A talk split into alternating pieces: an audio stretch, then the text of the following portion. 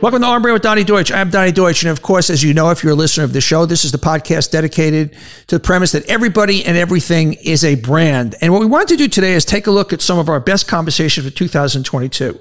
Today, you hear from Neil deGrasse Tyson, Katie Couric, and Jemele Hill. But first, we have best-selling author and professor Scott Galloway.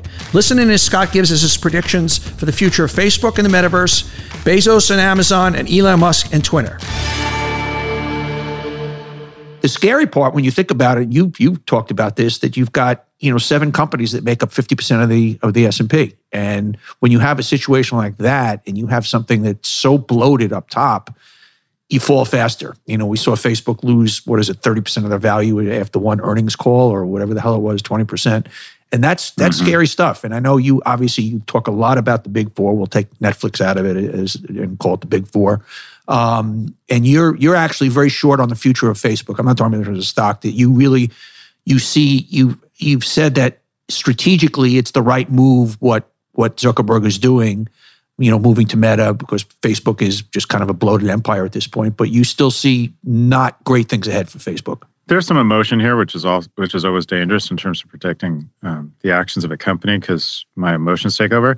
I think Facebook is a mendacious company. I think we're net gainers from big tech. There's some externalities we need to address, but if we could push a button and do away with big tech, I don't think we'd want to push that button. And I think the majority of nations would take all of these companies with all of their problems and say, sure, relocate to Stockholm or to Cape Town. We'd love to have you. Mm-hmm. I don't think that's true of Facebook. I think Facebook is actually a net negative. If you look at when social went on mobile, we've seen just undeniable increases in depression among teens, especially among teen girls. I think they're the, brightest people, their greatest effort at the most senior levels around delay and obfuscation from the damage they cause, as opposed to trying to address those issues. So I, I have some bias against Facebook. now, having said that, if I really wanted to hurt Facebook, I don't think I could have, in my wildest dreams, come up with a better, more effective plan than what I refer to as the Oculus, which will be the greatest tech hardware failure of the last decade.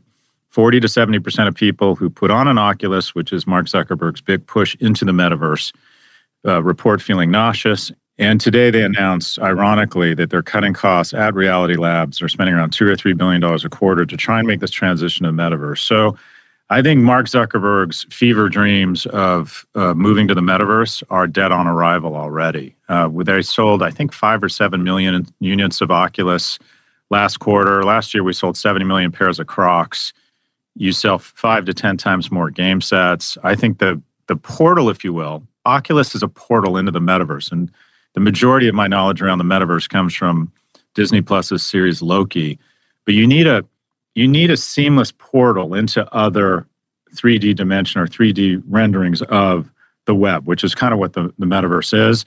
And the, the portal that everybody has and is the most underhyped product to the most overhyped product of Oculus, the most underhyped te- technology hardware product is Apple's AirPods, which if they were a standalone company would be a Fortune 200 business just behind MasterCard, just ahead of Estee Lauder.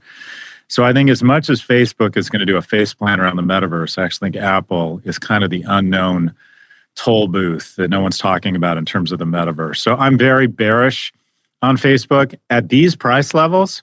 It's actually probably you could argue a decent buy because it's still an incredible business. But Mark Zuckerberg's vision of the metaverse, I think, is dead on arrival. And how are we feeling about Bezos and Amazon these days? I think he's going to come back. I think he's going to pull a Howard Schultz and come in as the white knight and return to uh, Amazon. If Amazon goes below 2000 bucks a share, which will be about a trillion dollars, I think there's a decent argument that AWS is worth more than the entire company. So I think two one or two things will happen uh, in the next 12 months if the stock continues its decline. One Bezos will come back in because I the thing about Bezos, his superpower is storytelling. In addition to being a great operator, he can get on an earnings call in the face of declining revenues and say, we're going to continue to massively invest in this key area and play offense when everyone's playing defense. And the market just loves his story, his demeanor, his leadership. I don't think Andy Jassy brings that kind of storytelling capability. I mean, you're you're going to forget more than I'm ever going to know about storytelling and branding, but there's just few people in business history who can weave a narrative more credibly and get your greed glands going like Jeff Bezos. He's the guy that shows up and says, investors, sit down. And then he talks about I was going to have the first vaccinated supply chain, and they're doubling down on PPE and protocols to make sure that everything ships in 48 hours despite a raging pandemic, but it's going to take losses way down, and everyone bids the stock price up. And they don't have that mojo right now. Yeah. And then AWS, my prediction is AWS is the most profit is the most valuable company in the world by 2025 after Amazon spins it. It's the fastest growing, uh, most profitable part of, of technology, the cloud, and the biggest kind of best run cloud company in the world is with now stuck within an e-commerce company called Amazon. So either Bezos comes back or they spin AWS. It's interesting you talk about storytelling, and you you've said that an entrepreneurship is about really selling and telling a story, and that, that that's what the best entrepreneurs do, and that it's not you separate that from people who are liars. That at the beginning of any enterprise, you're spinning a story, you believe it, you you you you're not quite sure how you got there, but you have to have that wonderment and that almost delusional ability to tell a story uh, and it's not lying. It's just it's it's just that ability to weave a story that you believe in your gut, and it may or may not be true, but it certainly feels right. Yeah, look, that's what uh, entrepreneur. You're an entrepreneur, so am I. Entrepreneur is synonym for salesperson. Mm-hmm. You're constantly selling all the time. If you want to be an entrepreneur, that means you have a greater tolerance for risk you don't mind the prospect of public failure. When you start a company and it fails, and I've done this, it's really fucking embarrassing. Yeah. You feel stupid. You feel like it's an indictment on you personally. And most people are not willing to take that sort of risk around public failure. But what it really means is you got to be selling all the time. You're selling clients, you're selling investors, you're selling employees, you're just constantly selling everybody. And the way you sell, the way you convince people to join your firm, invest in you, is by crafting a narrative that's really compelling. And the kind of core competence of these growthy stocks was that uh, in their kind of initial stages, they had this vision that was so compelling that they could attract so much cheap capital that they were able to build out a fulfillment infrastructure that made FedExes look amateur, that they were able to make so much, invest so much in original content that they kind of uh, aggregated a quarter of a billion consumers, uh, subscribers. That's Netflix. So your ability to craft this story where people just listen and they're like, I'm going to ignore the metrics. I just want to give this person my money is really become the core competence. Now, where you get into trouble is the line between vision, exaggeration, and fraud gets thinner and thinner, right? Adam Neumann exaggerated, Elizabeth Holmes lied. You called the one on Adam Neumann. You you were one of the early guys to say, "Whoa, whoa, something something doesn't smell right here." Well, if you if you pull cheap if cheap capital helps you pull the future forward. But what future are you pulling forward? Even with Amazon, they still had they had positive margins. When they sold a product, a dollar worth of goods on Amazon.com, they got to keep 17 or 20 cents. With with WeWork, it was every time they sold a dollar, it was costing them a buck 40. They were flying two Bombardier Global 500 Expresses into a mountain every week and the the thing is, as they scaled, they were only going to scale their losses. Yeah. So it just the business never made any sense whatsoever. That was that was an easy call. That was you you know leveraging this unique insight called math to say, okay, say they do double or triple their revenues. That just means they're going to double or triple their losses. But storytelling has become the the leaders of today's internet companies all have one thing in common. They speak and you're willing to just enter into consensual hallucination with them that if you give them enough money for long enough, they'll figure it out. So, if you're advising Elon Musk right now, and um, do we put Trump back on or not on Twitter? Well, first off, I mean, there's a lot there. I have a bias against Elon Musk. He calls me names on yeah, Twitter, I know. so I don't you, like But you had, a, you had a good comeback when you called him pedo boy or whatever it was. So I thought that was pretty good. Well, he told me I was an insufferable numbskull. And be right. clear, I am not insufferable. But so I mean, my son, my 11 year old son, came home the next day and was very serious. Never talks to me when he comes home. Usually heads to the video games. He comes in and goes, "Dad, what's what's a numbskull?" like it got back to my 11 year old. Really? Um, look, I, I don't think the Twitter acquisition is going to close. I think if Twitter didn't have this offer, it'd be trading at 20 bucks. And I think, and now the Tesla stock is going down. His bank account is going down, which is going to have to increasingly margin. And he's basically bought something that is now worth 40% less. I just, people think he's bought the company. He hasn't. He spent a billion dollars for an option to buy it at $54 a share. And guess what, Donny? He's not going to exercise that option. I don't think Elon Musk is going to own Twitter. Having said that, if he does, if he does in fact uh, operate Twitter, I I think that you should probably put an ex-president back on. But if he continues to spread election misinformation, I think you kick him off again. I think it's pretty simple. And this notion, this bullshit notion that this has anything to do with First Amendment, First Amendment is that the government shall pass no law that inhibits free speech. It doesn't mean anything for private companies. And when you have a guy using a platform, I mean, when they kicked President Trump off the platform, election misinformation went down somewhere between 30 and 40%. That is a smart move for a private company. And by the way, they won accolades for it. They kicked him off 11 days after he was uh, 11 days before he or after he lost the election. They deserve no credit for that yeah. that that bold move. But I think eventually you put the president back on with conditions that says, okay, if you continue to spread lies based on how much oxygen they get, as a private company, we will make the decision that we have not only obligations to shareholders, but we have obligations to the Commonwealth. And if you continue to spread this big lie, we're going to kick you off again. Maybe it's not permanent, but we're going to kick you off. I don't think there's anything wrong with that. That was the big dog, Scott Galloway. He's amazing. He is one of the smartest guys I've interviewed. He's one of my one of my favorite interviews of, of all time. Up next, we have astrophysicist, author, and science communicator Neil deGrasse Tyson. This was a fun conversation. We discussed how Neil approaches those who don't believe in science and his thoughts on living on Mars. Here we go. I want to talk a lot uh, today. You you wrote a fascinating article last year for the Wall Street Journal about the mark. I'm a marketing guy, so the marketing of science, and you know, in the face of misinformation today, and particularly this was uh, you know uh, around the pandemic. And I forgot all about that article. Okay, yeah, thanks. It was great. like an op-ed kind of. Thing. It thing. was an op-ed yeah. thing in Wall Street Journal. I mean, you're so media omnipresent that I know these are little things for you, but it, it was a major piece in the, in the, in the journal, and how we need to market science better. And that, you know, particularly in this day of misinformation, I mean, you've got 14 million Twitter followers, and obviously Twitter's in the news. But I, I've said all along that misinformation is the greatest danger, is the greatest existential threat today. It's our threat to democracy. It's a threat to who we are.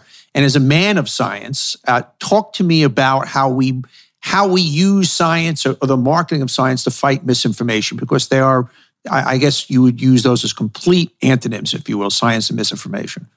Yeah, they are, and in fact, science as a mission statement uh, is all about establishing what is objectively true in the in the world. And and what is not? Not only that the methods and tools of science ensure as as much as is possible more than any other thing we've come up with in civilization. It's it, the goal is to make sure that you don't think something is true that is not or think something is not true that is and the methods and tools of science and the peer review and the repeating of the experiments and the, the scientific method, in, in summary, is exactly what enables you, empowers you to arrive um, in, in a safe landing zone, provided that you do that properly. And so I've come to conclude it's almost it's almost a lazy conclusion, but it's I feel it nonetheless that people simply aren't taught what science is and how and why it works. So there's a problem in the educational system. If you can have a fully grown adult come out the other side and swear the earth is flat. Mm-hmm. I, you know, I'm not there to hit the adult on the head. I'm saying something went wrong in your educational background. Did you think science was just some satchel of facts that'll just change at any given moment. And so you can pick and choose what you want. Is this really what you think science is? Do you think science is just some class you took and you could ignore it if you want and move on? And that after your final exam, you can forget about it? No, you don't have that luxury because you're a voter in a free society in what we call a democracy, and you get to choose your own fate. You get to choose who leads you and what will happen to our sector of civilization. And if you are not scientifically literate in an era where the issues of science are fundamental to our to our existence, and you can't you can't apply what you have learned to vote intelligently on this and in an informed way, that is a recipe for disaster. So my, my lazy answer for you is it's the education system, right? which is almost too easy to blame. The problem is we have a de education system now, and it's called the smartphone, and it's called social media. Whereas even if people are taught, you the thing we carry around in our pocket, we get bespoke media. And basically, if you're somebody that wants to believe that vaccinations don't work, you can go on your little machine in your pocket, and there are experts with quotes around experts, obviously, telling you what you want to hear. So, how does how do we, and this is obviously a, a, Rubik's Cube, and I don't want to say it's an unanswerable question, but how do we fight that? And that's obviously very in the news right now with Elon Musk taking over Twitter and, and 50% of the people getting the news from Facebook. And that that is, I've always said that this little machine in our pockets is, is the devil in certain ways because it, it allows us to stray from the truth and, and find justifications for it. Yeah, so part of the straying you're referring to is if, if let's say I, I really are sure Earth is flat, there was a day where I kind of was alone in that view uh, in my neighborhood or even in my town.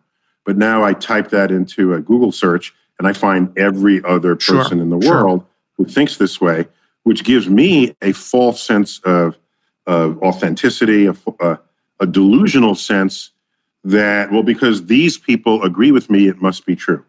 So that's part of the education. Education is not just what you learn, Education is knowing how to ask questions.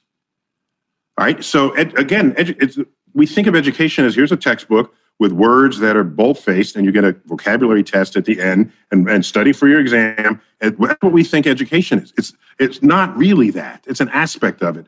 But education is learning how to think, how to process information that you're confronted with, how to judge its authenticity, whether you should believe it, what Okay, that's what should be going on in the ed- circles of education. And right now, if a 45 year old is saying Earth is flat, I don't know if there's any way to bring him back. And yeah. so we have to really look at the next generation for that. And by the way, it's not just flat Earth. That's the easy example. They're the people who were in denial of climate change for so long. By the way, we've made some progress there. Uh, I looked at the Republican platform in Texas. Uh, 2018 it was it was either 2016 going to 18 or 18 going to 20. I'd have to check my notes. But in that two year period, the first of those two, this is the official canon for Republicans in the state of Texas.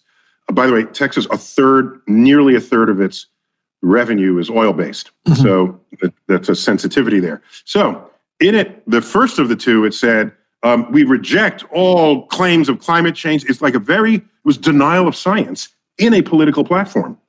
It was like, whoa. Yeah. Wow. How, why would they think they even have the latitude to do that? You know, that's like overeating this week and then next week saying, I want to repeal the law of gravity yeah. because I'm way too much and I don't agree with it. You don't have that luxury. That's not how it works. Well, two years later, it changed and says we we uh, we reject a climate um, activists or climate alarmists. So it went from rejecting the science to rejecting the people. So I thought, oh, that's progress. There's been a lot of talk with Elon Musk and SpaceX and colonizing Mars. Give me, give me your take on will will that ever happen, and and do we want that to happen? Do we need that to happen? I don't see that happening. I, I, I don't mind the ambition of thinking about it, but we have to look at the practicality of it. Just to be clear, you and I may be plus or minus the same age. There was a time when people said, oh, we'll never get to the moon on doubting that we would ever figure out how. Once we got to the moon, no one doubts anything anymore about what science and technology would accomplish, except for maybe intergalactic travel, right? Warp drives. But getting around the solar system, no one is in tech denial of our ability to do that. So when I say we're not colonizing Mars, it's not because I don't think we know how to do it. It's because somebody has to fork up the money and justify it. And what possible justification could it be? I ask. Do, do you have some idea? I don't. I don't personally. Okay, so so so one of them is you, you want to put your eggs in more than one basket to protect the human species in case we trash Earth or in case an asteroid takes us out. And all I'm saying is you're not colonizing Mars until you terraform it. Otherwise, everyone's living in habitat modules all right, so you terraform Mars, ship a billion people. Now we're on two planets. I get that. Fine.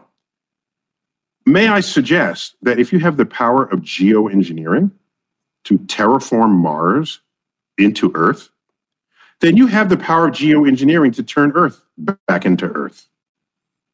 This was my big problem with the movie Interstellar. They're looking for other planets to move to because there's a blight on Earth destroying all the crops. Really? A spaceship through a black hole into another dimension to populate a planet that you'll still have to convert to be living? That's easier than fixing the blight? really? Just get, get back in the freaking lab. It's just biology, for goodness sake.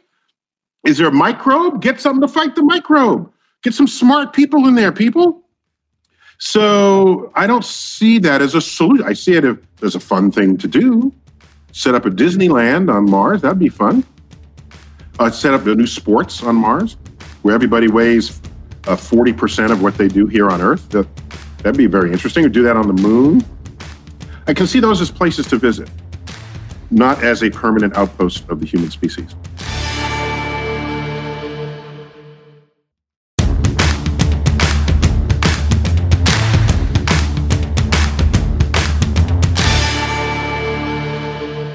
How great is he?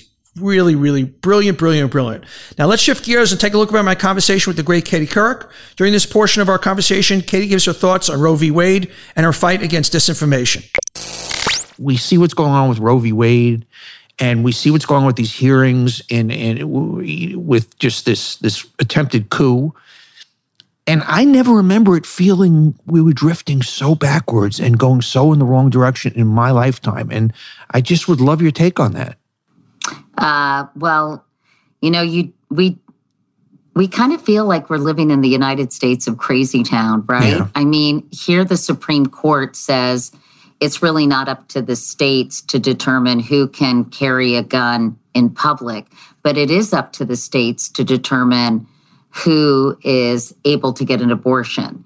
So I feel like there's a lot of cognitive dissonance going on, sort of. You have the Supreme Court, uh, you know, making that decision, and then you have the Senate passing the first piece of gun legislation in 25 years, which, quite frankly, I don't think goes nearly far enough. No, it's not. It's a toe in the Um, water, and it'll be and- challenged. Also, now this precedent sets that up to be challenged in the Supreme Court. Yeah, and I, I, uh, I, I actually picked up the phone and called my senator. I mean, I, it, I, I realized after I hung up, like calling Chuck Schumer isn't really going to make that big a difference. But my yeah. friend Sheryl Crow, who, who you know, and who's also very passionate about sensible gun laws, not gun control, just sensible gun laws.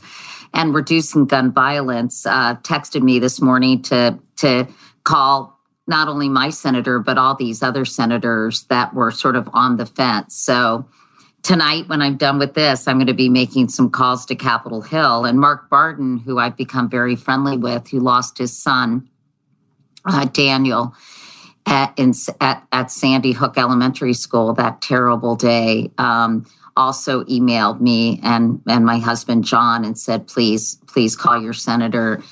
Uh, and so it is. Um, you know, it is a very strange time. We're waiting for, by the time this podcast airs, I think it's a pretty safe assumption, Donny, that that Roe v. Wade will be overturned. Um, you know, think about the fact that Donald Trump was able to appoint three Supreme Court justices. I think the average is one per presidency. Um, and it it does feel very disconcerting to say the least. You know, I was just watching the end of. Uh, I've been running around all day, so I'm going to have to get caught up tonight.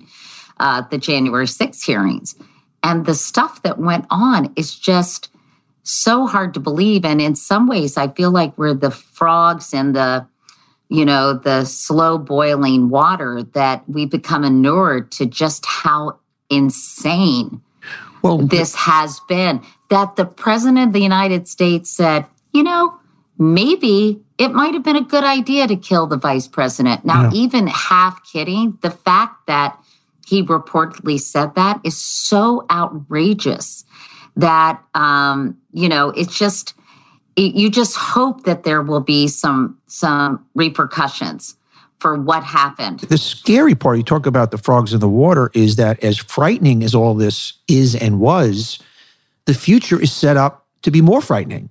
The I very know. things, the guardrails that were there, a few brave men, a few, you know, profiles in courage and, you know, who stood up, whether it was Raffensperger or uh, with the Arizona Speaker of the House yesterday. And we, there's been all these kind of unsung heroes. And these are Trumpers, hardware. But now in the state legislatures, the laws have Uh, been moved and the people have been put in place where the odds of this I'm- happening again are not a possibility, it's a probability. I am so glad you're talking about that. it's not, uh, this should Johnny. be leading the news every single night. I know. And I read recently that many newspapers and, and networks are going to have people on the democracy beat. This is how serious it is. Yeah. But you're exactly right. These state legislatures are setting up these measures and codifying these measures that will actually give power to in the hands of a very few people and could possibly and as you said most likely i guess if the circumstances are right overturn the will of the people in other words your vote won't matter at all in some of these states and the fact that the fact that it's just happening and these people are doing it with impunity is so beyond excuse my french fucked up it's not French. It's it's where it's at. And a YouGov Yahoo poll recently said that 53% of Democrats and 54% of Republicans, give or take a point either way, think we will no longer be a democracy. They're actually saying it. And the part that is terrifying to me, and I, I'm not comparing it to Nazi Germany, but I am going to compare it to, actually, I am to any autocratic regime, is that it's like we're marching along. It's like that there's not these crazy alarm bells going off that it's just half the people on both sides of the aisle are almost resigned to the fact that democracy is coming to an end and not taking to the streets. And it is, uh, I, I don't get why there is this almost compliance at this point. And what infuriates me, and you and I know a lot of these people, that when you talk to them about it, their eyes glaze over and all they're thinking about is their taxes and you know that, that it's just they'd still rather vote still would rather vote for Trump or DeSantis because DeSantis is actually scarier than Trump because he's comes better packaged and he doesn't come as obviously crazy but there's the same fascist leanings they wouldn't be any different if he was in office and went down and that there is not this revolutionary undercurrent of what's going on in this country right now Yeah, it's pretty surprising, isn't it? And I think part of the problem is is this sort of demarcation between what some people are reading, consuming, believing, and what other people are. Uh, before the January 6th uh, hearing started, I heard one survey that said 48% of Republicans thought Joe Biden, uh, the DNC, and Antifa were all responsible Yeah. for the insurrection on January 6th. 48% of Republicans.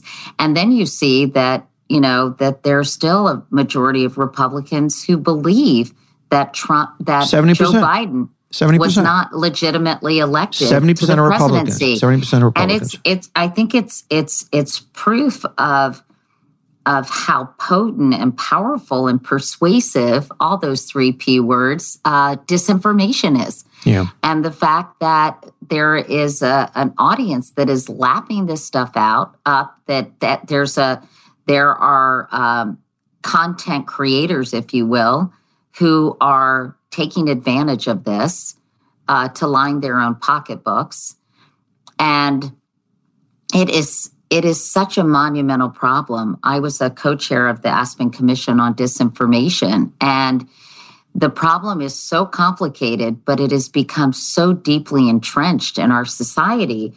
Um, and it, it really is such a, a significant problem. And these these platforms that cl- that claim they're basically pipes, they're platforms, not publishers, take no responsibility They don't have the same liability. They don't and have the of same course, liability in this country, exemption. in this country, we have free speech, and thank God for that. And but it makes it very, very tricky to really do anything about just the mountains of disinformation that are leading so many people astray. I went on Bill Maher after the election, and I think and after January 6th, and I I said something that got me in a lot of trouble. I got a lot of hate, but I said that I thought that some of these people who believe that that Donald Trump won the election need to be deprogrammed.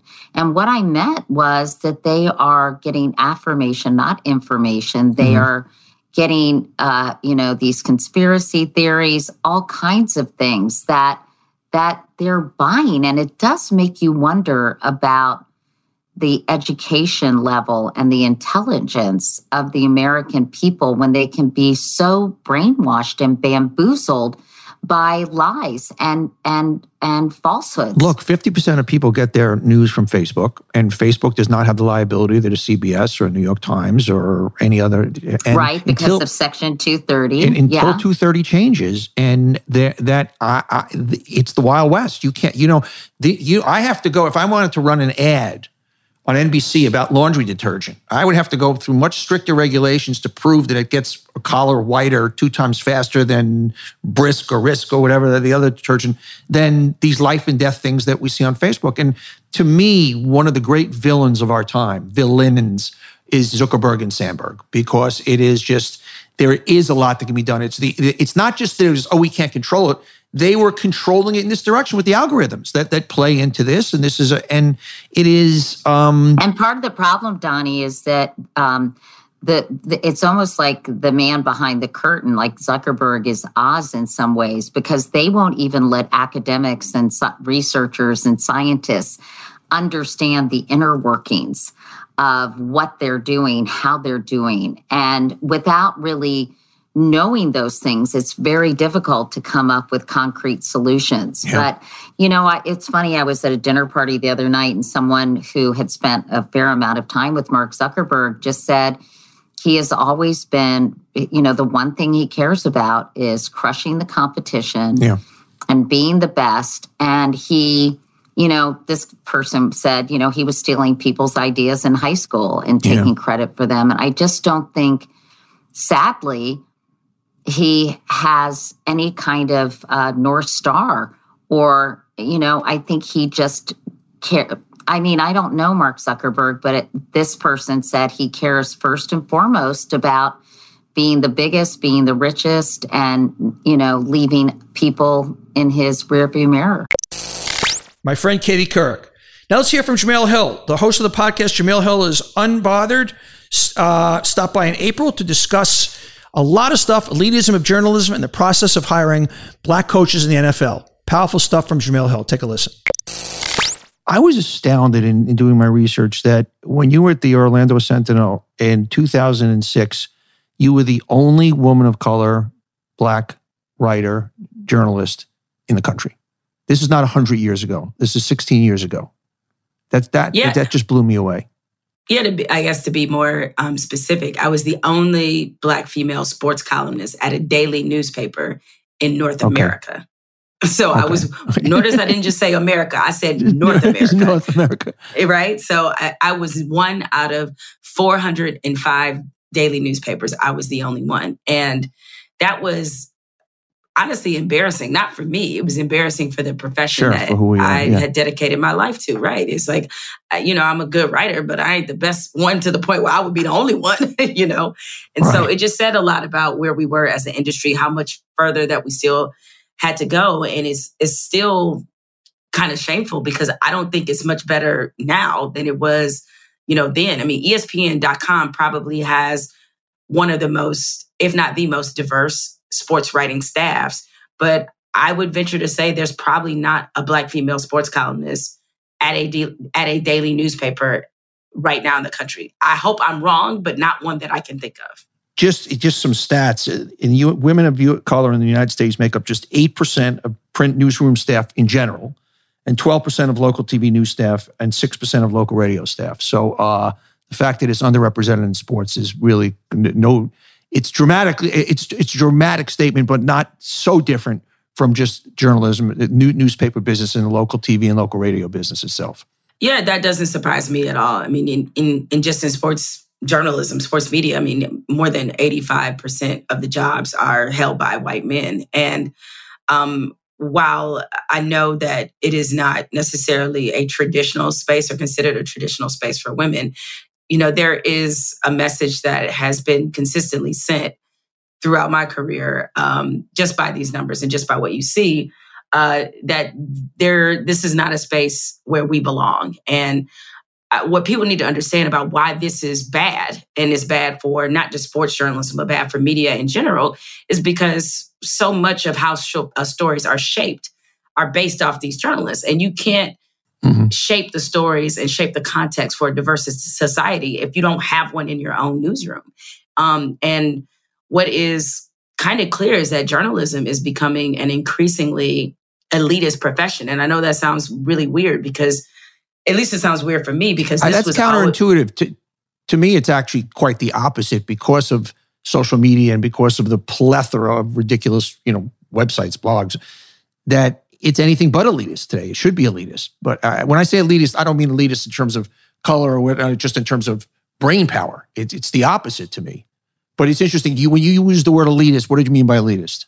Okay, what I meant by that is this: is that you have a lot of like magazines. Let's just take those for example. Right. Most of them have unpaid internships, right? If you're having an unpaid internship, and we know that to be a writer, that the only way you can get experience is by actually writing, right? Because uh, as a friend of mine said years ago, journalism is actually a trade, not necessarily an academic pursuit, because this mm-hmm. is to, to be good at it, you have to actually do it. Well, unpaid internships, how many people can afford to live in New York afford, on an yeah. unpaid internship? And so that's what I mean yeah. by this is that there's a there's a and it, not just with magazines um, uh, but also with newspapers as well is that when i graduated from college the average salary for a journalist was $19000 a year how many people can afford to go to college knowing at the end of that rainbow is $19000 a year and that's Probably, not including maybe a two two hundred fifty thousand dollars in debt. I mean, so that, exactly. let's, let's put that in, into the source also. Yeah. Exactly. So it is, um, and and I think that has a, a at least an impact, or at least is a factor into why major journalistic institutions remain so white is because you have to be able to weather being poor yeah. or being, you know, essentially working class in order to do this job. Now, I know that everybody looks at me, they look at you, and they look at other people who are on television and think that journalism is actually the opposite of what you said. But these are, you know, this is that is an anomaly. I mean, what most journalists wind up doing in their career is not winding is not being on CNN, is not being at ESPN. Yeah. It is a working yeah. class profession. And my fear and my concern is that because of what you need to be able to financially weather to stay a journalist, that automatically becomes a major roadblock for mm-hmm. people of color, for Black people in particular. I want to get into a, a bunch of your, uh, columns, columns, articles that you've written for Atlantic because you, you take on obviously the subjects of the day. A couple of columns recently, no surprise, on the state of the NFL and, and the fact that there's 15 or 17, 18 years after the Rooney rule, there's one black head coach in the NFL, and there were three at the time. And explain to me I don't want to say why that is because I know why that is. Explain to me how that can be. Let's put it that way, okay? How, how can that be in this in this day and age? And Roger Goodell is a smart marketing guy, smart business guy. The NFL knows that it's not good for business to have that to have that stain. So how does this exist right now? Well, one, I think people need to understand the structure of how the NFL works. Roger Goodell is a figurehead. He is not an NFL owner. So he has right. virtually no impact on who the owners hire and who they don't hire. I mean, certainly as a league, you know, he needs to be, he's going to be the face of this issue. But notice they are not dragging Robert Kraft or any of these other owners out to yeah. address why they have, you know, there's still seven NFL teams, I believe, that have never had a black head coach. So they're not the ones that are taking the brunt of the criticism. Roger Goodell is, but Roger Goodell has no impact on the hiring. I mean, he is the league commissioner. So there's that part of it. So you have 32 NFL owners who, um, while this was not, you know, I don't think this is something uh, where they all sat in a room and said, we're not just going to hire Black people, but they're used yeah. to and accustomed to operating their teams in a certain way. And it is difficult to convince 32 different people most of which come from uh, an enormous amount of money because these teams are not their sole source sure. of income. Usually they're a toy. Okay. Yeah. And so it's yeah. hard to convince them or get them to understand that they keep following the same hiring patterns. They're comfortable with white men being in charge of their teams. I mean, I think the numbers pretty much bear that out. And I think what I wrote in the Atlantic was they have comfort with black men as labor, just not as leaders. And so that's how we get to this point where a league, despite having, um, you know, despite black players making up nearly 70% of the NFL, which means there's an automatic sort of hiring pool that's already there if you played. Although, as we have seen by coaching hires throughout the league, you don't for that might be uh, the qualification you need to be a black head coach because most black head coaches have actually played in the NFL. The white coaches aren't held to the same standard. Yeah. They don't, I mean, a lot of them, or some of them, never even played college ball. And so it's like you have this situation of the goalposts continually moving when it comes to black coaches, and to the point where I think something like this, Brian Flores suing the NFL, needed to happen. The NFL ownership needed to be embarrassed. And um, I hope that other NFL coaches join his lawsuit or black NFL coaches, whether they are a head coach or not. I mean, I hope Mike Tomlin uh, joins Brian Flores is on his staff. I hope he joins this lawsuit. I hope I hope every black coach that has come through that league joins it because I think this is the only way that we'll see the kind of systemic change. Keep in mind, the whole reason the Rooney Rule exists is because threat of litigation. Johnnie Cochran was going to sue the NFL for this same reason.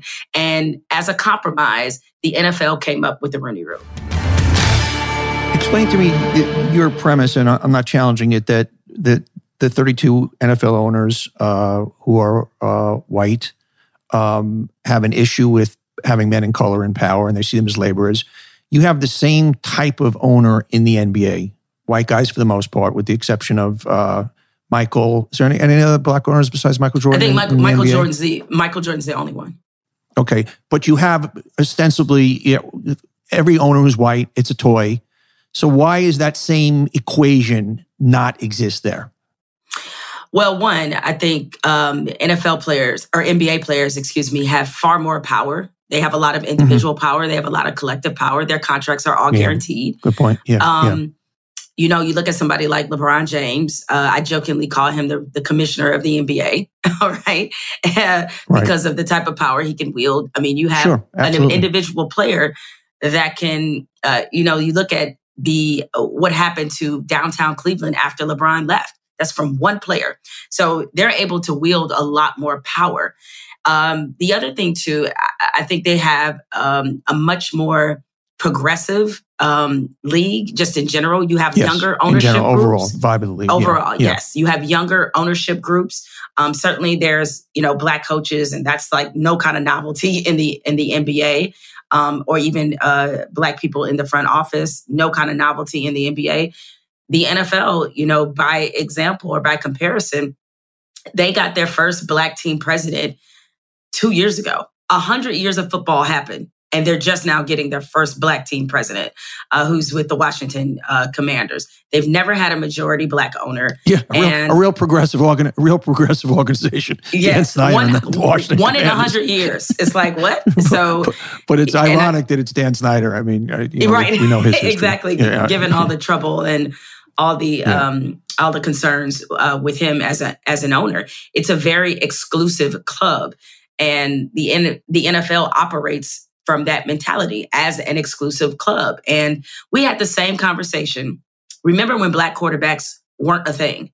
It was the same yes. conversation. Doug Williams, the they can't wait, can't win. A, when Doug Williams won a Super Bowl, it was like a, a big deal. Like that was a yeah. story. That was incredible, isn't it? Yeah, I mean, he was the first uh, black quarterback to win one. But before Doug won one, the reason why you didn't see as many black quarterbacks as you see now is because there was a prevalent mentality that black men could not lead teams. They couldn't be faces of I franchise. still think that's there. I, if you look at if you I look do. at the, the, drafting and you look at some of the guys that have made the Mahomes, okay, there were three quarterbacks taken before him. And if you look at Deshaun Watson, if you it's still they end up coming from like being a little bit of an underdog. They weren't, it's still the classic six foot four white guy, pocket passer. You know, it's just this this I still think that's out there. I really I mean we're coming a long way, but I still think that exists.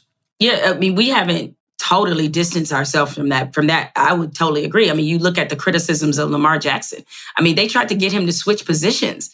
I mean, like that still happens yeah. a lot. Is that like Michael Vick? Same thing. Try to get him to to switch, you know, positions. And so um, it's the same mentality. It's just in the C suite, right? The same mentality is like, oh, can a black man really be trusted?